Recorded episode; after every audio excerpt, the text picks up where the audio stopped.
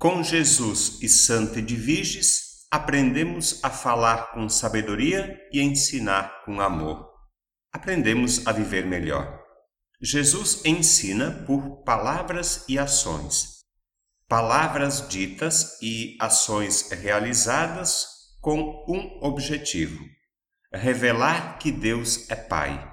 Um Pai que ama e deseja sempre o melhor para todos os seus filhos e filhas.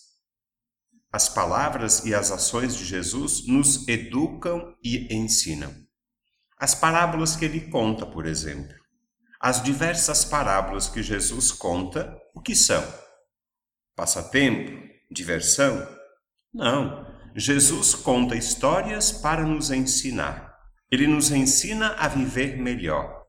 Ele diz e ensina coisas importantes, verdades preciosas de um jeito muito simples, contando histórias, contando parábolas que nos fazem pensar.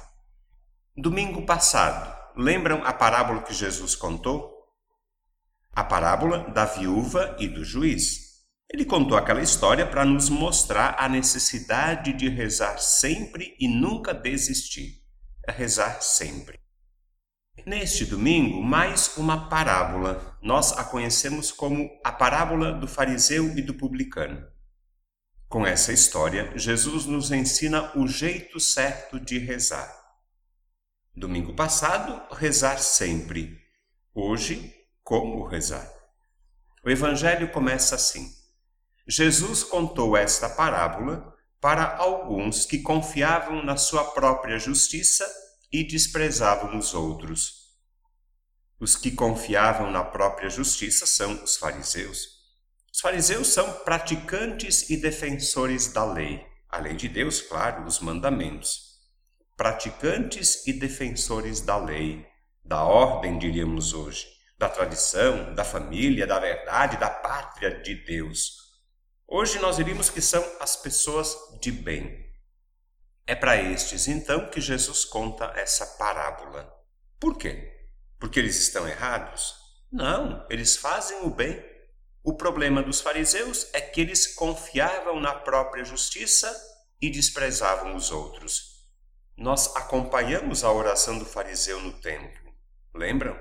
Ele faz uma lista dos seus méritos. Ele reza mais ou menos assim: Não sou ladrão, não sou desonesto, não sou adúltero, não sou como os outros, os publicanos. Eu faço jejum, eu pago dízimo, eu sou do bem.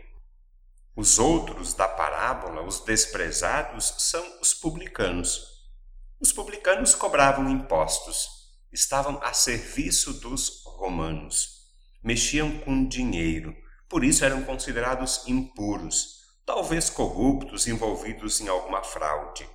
E sabem disso tem consciência do desprezo dos fariseus.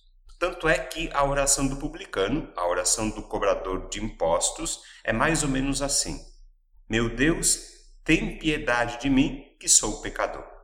Perceberam a diferença?